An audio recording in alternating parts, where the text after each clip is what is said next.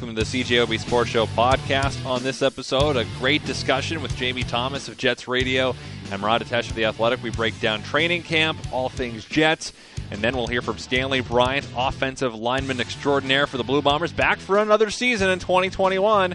That's all on the podcast. Tonight, we can tell you that the Heisman Trophy winner is DeVonta Smith from the University of Alabama. The first time in three decades that a receiver has won the Heisman. It's almost always a quarterback, sometimes a defender, not very often, sometimes it's a running back, but receiver gets it done. So I'm sure he'll be like a top five draft pick and maybe the Miami Dolphins would be interested since they've got the Houston Texans top five pick. I know one person who would be very interested in that is one of our guests joining us now, Jamie Thomas of Jets Radio. Uh, for those who don't know, Jamie, you're a big Dolphins fan, right? Oh, yes, yeah. It's been a long time uh, that uh, I've actually been excited about this team. So they have to get to us some weapons. I do expect them to trade down though at the third overall pick. So I don't know if they're going to pick DeVonta Smith that high up, but uh, that's just my opinion at this moment. I know a things could change in May as we get closer to the NFL draft. And also joining us another man who's been watching a lot of Winnipeg Jets, and that's why we're having them on, not to talk uh, football, is Murat Atesh of The Athletic. Murat, I don't think I've ever asked you, do you care about football? I'll cheer for the Bombers when the time comes, but no, I'm not as plugged into the NFL or college circuit at all. Okay. Well, you're plugged into the NHL circuit. That's why we're having you both on tonight. You've been uh, spending time watching the first couple of days of camp. First, Murat, how's it feel to be back watching NHLers do NHL things again? Well, it's fantastic. I got to be honest, uh, Christian. I don't think I realized, and maybe Jamie can attest to this too. I don't realize. I don't think I realized how much I missed it until I was back watching it. It was almost emotional on Monday morning to get back at camp, see everybody again, um, just to watch hockey at the highest level, and kind of feel like there was a return to normalcy. Even though we're not quite there yet, it feels like a huge step back, and it's just so fun. And I feel so lucky to kind of get to do what we get to do. Jamie, did it feel at all like the summer being at the Iceplex, you know, all the protocols that are in place to to make it all happen? Uh, I, I think summer was a little bit different because you know you're, you're you're looking to the you're wondering what's next. You're wondering how they're going to do this, how it's going to work out. Now it's just kind of more everyday life, going to the rink, to doing your your check and uh, self analysis of your your self COVID check, and then watching practice far away, and then doing the Zoom interviews. Um, it, it was it was more the unknown in the summertime. Now it's like this is a part of everyday life, and now you're ready for the start of the season. And I'm glad that camp is short because uh, to me, preseason games are useless in the whole scheme of things. I know it's good for analysis of, of prospects and guys that are trying to fit in the system, but this is a pretty, you know, the roster is pretty much set in my opinion uh, in a lot of places. So I think it's just best to get to the to the regular season and, and get past the the preseason. Murat, for, for prospects like, you know, Cole Perfetti, Ville Heinola, Henri Nikkanen, who'd be coming in for training camp, more so, not so much Nikkanen, but the other two for sure. What happens for them, Dylan Samberg, you know, these guys that are probably going to be more mainstays on the Moose. What is the value of this specific training camp for those players? Well, because of the amendment to the Quarantine Act in Canada, Cole Perfetti and Ville Heinola, they're they're off for camp. Uh, they're going to take seven days from when they arrive in Winnipeg. Uh, they'll need to be COVID tested on days one, three, five, and seven, and only after that point can they join team functions. So they're deep great runs. Heinola had a tremendous tournament. Cole Perfetti scored some important goals and is such a highly touted prospect. You know, they're not really going to be able to parlay that into an honest run at a Jets job. And to also hear Paul Maurice speak, um, he doesn't really want young players kind of uh, stagnating on that taxi squad that the Jets have available to them. So it does seem like even Dylan Samberg, as highly touted as he is, and the, despite the fact that he's playing and it's impossible not to notice him at camp, he plays really uh, such a big, strong, powerful game and stands out among the uh, Group B prospects. Um, it may be that he finds himself on the AHL circuit as well, and that's great for the Moose.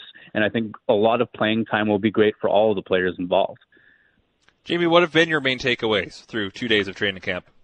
Uh, the incredible pace that they're playing at, and, and I mean the fact that they're playing, you know, in the regular season pretty much every other day. You got to get up to speed real fast here. And I know, you know, everybody's been dying to get the you know on the ice. Everybody's in shape, so I think the pace that it's been, it's been very intense.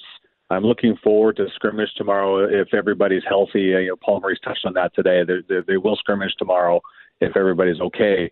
Uh, so now you get to kind of see how everything works. But the fact that uh, the one another thing that kind of stands out is the Nikolai Ehlers on the left side with uh, Scheifele and Wheeler, and of course Kyle Connor with uh, Paul Stastny and Patrik Laine. Like it's that's a very impressive top six. I thought Kyle Connor would end up in the top line. I know lots of time can change, but I'm also very happy with the way Nikolai Ehlers has played on the top line. So those that's a very impressive top six.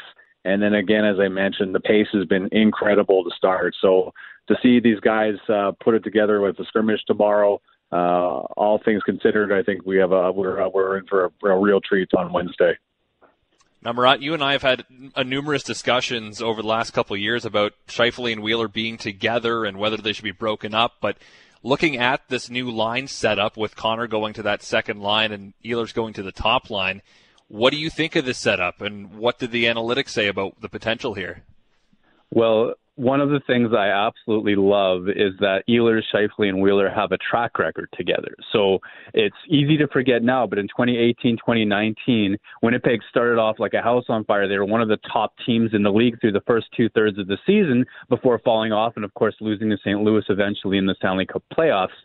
But during that stretch, Nick Ehlers played with Blake Wheeler and Mark Scheifele, and they were a phenomenal line. They carried possession. They were well over 50% that way. But in terms of actual goals, they outscored the opposition 20 to 11 in that time. And that's a better record than Kyle Connor or Patrik Laine showed that year um, with the big guns. And I think that there's so much to love about the chaos and the freewheeling and the speed. I mean, Nick Ehlers is lightning quick jazz on skates, and I think that it's going to add a new dynamic to that line. I, I like it quite a bit. Meanwhile, I mean, all of us are looking forward to seeing Paul Stastny as a real bona fide second line center. That finishing quality he gets to play with as well. I mean, uh, I think there's a lot to like as long as Kyle Connor and Patrik Laine can find some chemistry and bury the plenty of chances they're going to be able to take. How much pressure does that put on the, the top two centers there, Jamie, to, to perform? Because the depth on this team isn't all that tested. And offensively, you know, we, we know that Lowry and Copp, that line, is good at shutting down other teams, but it seems like offensively a lot is going to fall on the top two lines on this team. Yeah, no question. And I think piggybacking a little bit, Christian, off of what Murat was saying, when Nikolai, if Nikolai Ehlers doesn't run into Sidney Crosby in January of 2018 that year, or sorry, 2019 that year, I think the that line just carries play for the Jets throughout. Uh, you know, Ehlers was out for a significant amount of time that year. That momentum would have carried through, and I think the Jets would have been better suited for the playoffs and in a better position overall if Ehlers doesn't get hurt that year. But to answer your original the question you just asked me, I think it does. I mean, there's no question your top six forwards on any team is is going to be a lot of pressure. But Paul Maurice touched on the fact today. You know, there's a lot of questions about the team defense but he feels there's more. He expects more from the offensive side of things on on his hockey club, and uh, I think you have two very good centers. You have a full year of Paul Stastny. He's not coming at the trade deadline. I think you have a pretty good setup there uh, and especially with Mark Scheifele having to go up against the other team's best lines, and we all know what the Canadian division is presenting this year in terms of centermen. Uh, that's going to put some more pressure on Paul Stastny and Kyle Connor and Patrik Laine to get things done while uh, the top line tries to shut down the other team's best and contribute offense at the same time. Now, at that point, Murat, we normally, you know, we're ranking players based on how they sit to some degree in the central, but generally across the whole league landscape. Your data set for the Jets games this year is you have the seven teams. You know it's just seven teams, and so you can rank Scheifele, you can rank everybody compared to their corresponding player on just six other teams. So in that case, it makes it a lot easier to figure out, and probably only a couple weeks into the season, it'll be easy to figure out how they actually stack up. Yeah, and it's going to be fascinating because, like Jamie just said, the Canadian division is absolute is an absolute nightmare in terms of its quality mm-hmm. as center. You've got McDavid, Draisaitl, Pettersson, Matthews, and that's just four um, from three teams, right? So Mark Scheifele knows he's going to be going up against those guys. We have a history of him saying he wants to be considered in that echelon of player. And we also heard some interesting comments from him today, and it was kind of following up on on Paul Maurice, well, preambling Paul Maurice's comments about turning defense into offense. Winnipeg, yeah, sure, they gave up a lot of chances last year, and everybody knows that Connor Hellebuyck was amazing. Um, but one of the underrated kind of steps back, or un, we don't talk about it as much, is that their offense fell off as well. They were mid pack instead of a top 10 team like they were before. So Mark Scheifele started talking today about how defense playing, committing to 100% of his back checks and back pressure um, can turn into quality chances for him in the other end as well. And I think he's going to absolutely have to deliver on that promise uh, to be able to keep pace and, and really uh, outscore the caliber of player that he's going to have to go up against. And it's going to be a real test for what kind of center he is in the NHL this season. Well, and Jamie, the reality is to win a Stanley Cup, your top line center has to be one of the best players in the league, does he not? Yeah, yeah, and there's you have to get that elite status, and you know there's been some criticism you know, in some media outside of Winnipeg that, you know, the Jets don't have that elite player. Mark Scheifele is an elite center, and this is his opportunity to, to prove that, considering the quality of player he's going to go up against night after night. Um, I think a lot of things, you know, I think as Murado's atta- or uh, said numerous times here is that if you have Nikolai Ehlers and that line drives play five on five, I think that's going to change a lot of things for the Jets in terms of being in the other end of the rink instead of being in their end of the rink. So uh, a lot of things leaning on number 55 this year, uh, more a bigger voice, a bigger presence because he's another year older in the league, another another you know much further into his National Hockey League career, and certainly a lot more pressure on delivering night after night uh, in the National Hockey League. We are going to turn our attention now to football and Stanley Bryant re signed today by the Winnipeg Blue Bombers. He has been so, so good for this team. Since they signed him back in 2015, he has been the most outstanding offensive lineman in the league in 2017 and 18. He was the West nominee for that award in 2019, played every single game in 2019. He's been a league all star three straight seasons, five times overall. He has been in the league for 10 years. First five seasons in Calgary, two time champ in 2014 and 2019. 156 CFL starts, 10 playoff games, three Grey Cup games. He is fantastic. The Bombers love to have him back. And he talked to media on a conference call earlier today. And let's just find out, first of all, if there was any doubt that he would ever come back. Uh, I say no doubt. You know, this is where I wanted to be. You know, I'm unfortunate last season we didn't get a the chance to play because of the pandemic. So right now, I'm just looking forward to getting back out there with my guys, my teammates, and and play the game of football that we all been missing. Now he talked about why he thought he and fellow offensive lineman Jermarcus Hardrick were among the first to re-sign with the club. I think honestly because of the type of bond we have. You know, me and Yosh, just to be, uh, I think, fourth or fifth year together. Um, we we became great fans off the field. I mean, we he's also good friends on the field, you know. So I think it's just a, a brotherhood that that we wanted to stick together, you know. And we have a a lot of people in the organization that not only believe in me and Jermarcus, but also the offensive line as whole.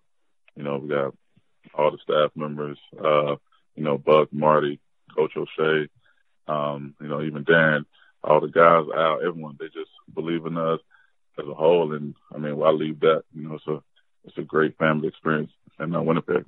Now, is he worried about all the guys who haven't re-signed yet? Yeah, not really. I'm pretty sure those guys have an understanding um, that we all want them back and that and that they all deserve to be back and it'd be great to have those guys back so we can get a chance to to bring the group back together and go and go and also try to win another Grey Cup. I mean, I know those guys. They love the room. They love the team. I mean, they love the coaches, staff, everyone, just everything about the Winnipeg Blue Bomber organization. So I don't, I don't think necessarily it'll have to be a message. I think those guys understand what we have and, and, and what we continue to build each and every year. So how did he spend his 2020 with no football down in Goldsboro, North Carolina? Uh, well, honestly, this past year, just honestly just been sitting around, just just spending more time with the family. You know, um, you know, the pandemic, you really can't do much. But as far as, as far as myself, um, I've dabbled and dabbled with real estate um, somewhat, and I also started a, a streaming service um, that I've been also doing business with that. So I've been keeping somewhat busy, but you know, not not a lot has really been going on. Streaming service? What? Oh yes, it's just a IPTV service. You know, we have a um, a lot of different channel channels available for um, U.S. customers, Canadian customers. It's called Legendary TV. Um, it's just something um, me and a friend of mine we um, all we was into IPTV services, and we just came about, and also we just said, well, we should just start our own, and that's something we did. So, um, if you're interested in IPTV, you know, we, we try to give you more for less. So, um, that's something that's been going on for the last, I'll say, four or five months now. So it's been doing pretty well. How much did you miss football or the lack of it in 2020? I missed it a lot. You know, certain times, um, you just sitting back and reflect and just remember certain things in the, the 2019 season and just games and stuff you played in in the past. Um, you start to miss things, you know, like the practice, the meetings, um, the certain guys was on the team that's funny, um, and just the, just the bond that that you have with football team, the camaraderie. You know, those those are some of the most important things that that come along with with any team or any sporting event. It's more about the camaraderie. As long as you have a, a great group of guys that's you know, that's around and you can build with, um, you'll have everlasting memories forever. So those are some of the things that I miss. You know, me, Jermarcus, Patty, you know, even Darvin, we, we, we still talk and we still communicate about the 2019 season and how we just ready to get back on the field and, and get things get back going. And how's he training to prepare for 2021? Uh, you know, just going to get back into the to the lab like I've always done in the, in the past. Um, I'm back to my, my my general regular workouts, you know, and just get back into football shape. I mean, uh, you know, this past season, well, I mean, I'm sorry, this past year without the season, you try to at least stay in shape, you know, because you never know. I mean, that's that's something in life you just always want to be in shape. Um, so it's a difference now. I mean, football is on the rise in the next few months, and just going to get back into football shape and um, be ready to go out and and dominate um, like I've done in the past. Is he worried about spending this much time away from the game? No, I don't think so. I think um, I can only speak for myself that I'm, I'm eager to get back. You know, I think I look at it though like the pandemic year was like a, a rest year for a player here in the NCAA. I mean, you get a year off to just rest your body. I mean, just work out and do things like that. So, um, like I said, my body feels great. and my mind is right, and I'm just ready to get back to work. I mean, I know a lot of guys are, are eager because you watch the NFL every Sunday. You know, those guys um, are playing this season. So we, we kind of missed the game even more and more. So now that we're we're going to get a chance in the next few months and play, I mean, we're going to be locked in and ready to go. Now, he mentioned getting his body refreshed. We heard a fun con or little exchange when Taylor Allen of the Free Press brought up the fact that Stanley's going to be 35 when the season starts. You said 35? Is that accurate? Am I, am I wrong? Did, like, did I read that wrong? I think like I, I think like 30. I think you got it confused. Um, but uh, no. Uh, oh, yeah. well, Wikipedia says you'll be 35. you tell me. Yeah, I'll be 35, but uh, my body is. I mean, my body feels great. You know, um, my mind is is is also great. So, I mean, I'm still gonna go out there and compete at a high level and continue to do what I've been doing the, the past few years, and just go out there and and help this team win ball games. Now let's turn the clock back to 2015 when he decided to leave Calgary and come to Winnipeg. Did he expect all this success, both personal and team wise, when he signed here five, almost six years ago? Um, honestly, I say at the start of 2015 it was rough. Um, I can honestly say uh, no, uh, but I knew that it was a, a process, you know, because Rome wasn't built overnight. So I knew things were going to be rough to start, but each and every year we kept building and building, um, got better and better on both sides of the ball. And then, I mean, eventually we got to the ultimate goal. We got to the Grey Cup and we won it. So we're going to continue to build on that and, and just continue to move forward and hopefully, you know, build a dynasty and continue to win. We both arrived here in 2015. Mike O'Shea did as well. I remember my first summer here. You know, I was just a part-time reporter, and the team was not good. They were five and thirteen. I heard, you know, I tuned into the odd broadcast, but there was just no real juice because the team had been bad for a while. And Mike O'Shea, big part of the turnaround. Stanley Bryant giving them incredible protection on that left side of the offensive line has been a huge part of their renaissance as well. And let's explore why he left Calgary then, but you know, after five years, he wanted to leave Calgary. How about wanting to stay in Winnipeg after five years here? The difference was, I say, in Calgary. You know, um, I was there for five years, so when I got there, Calgary I always had the, the winning tradition. You know, um, uh, my first year, 2010, I was I was on practice roster, um, and I went to the West Final and we lost. You know, then 2012 went to the Grey Cup. 2013, we um, we lost in the West Final. So it was always a winning tradition there, and I felt like that after 2014, once the Grey Cup was won, there I felt like um, my my job, everything else I, I needed to do there was accomplished. So I felt like it was a new challenge for me to move on and go to Winnipeg. But now, um, just not being able to get a chance to, you know, run it back and possibly go back to back. I mean, with a great organization in Winnipeg and also making history after 29 years and without winning the Grey Cup. I mean, I, I didn't want to leave that. I didn't want to chance any of that and not being able to, to get another chance to, to bring another Grey Cup to Winnipeg with my guys. Let's turn the clock back even further to the decision to come to Canada and just how well it's gone up here. I, I say I'm very fortunate. You know, back in um, 2009, I was released by the Denver Broncos.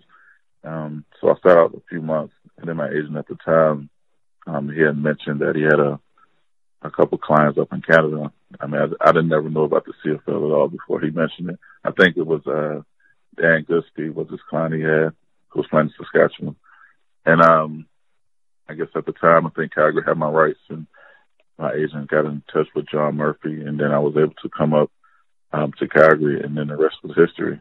Um, it was a blessing, you know. I always wanted to play professional football. I always thought it would be NFL, but I never would have guessed it would, would be in Canada in the CFL for this longevity.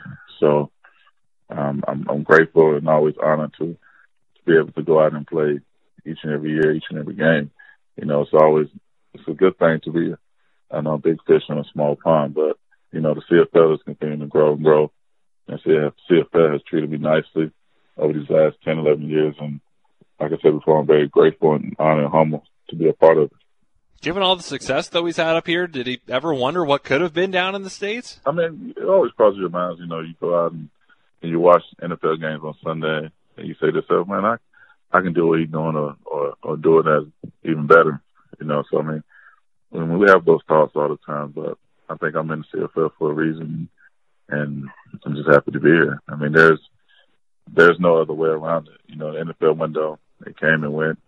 Um, nothing presented itself, so um, I was happy to be where I am in CFL. And finally, we gotta we gotta know. Losing out on the most outstanding lineman award back in Grey Cup week of 2019, before the Grey Cup game, losing the award to Van Zeyl on the Tiger Cats. I mean, did that add fuel to the fire? uh, it's something that's, that's that's always in the back of my mind.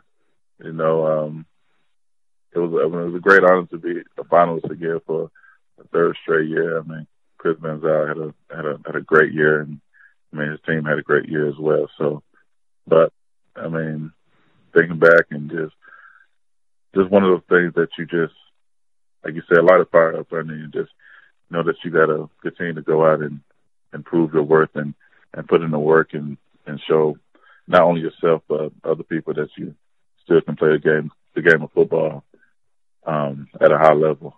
You know, um, the CFL is, is, is a great league and I'm going to continue to show that I can play this game. Tune in to the CJOB Sports Show weeknights from 7 to 9 with me, Christian Aumell, or you can download the podcast on iTunes. It's actually on iTunes now. Wow! If you got an Android, then I think you're out of luck, but Apple products, you're good. So listen to the podcast. Please subscribe. You can rate it.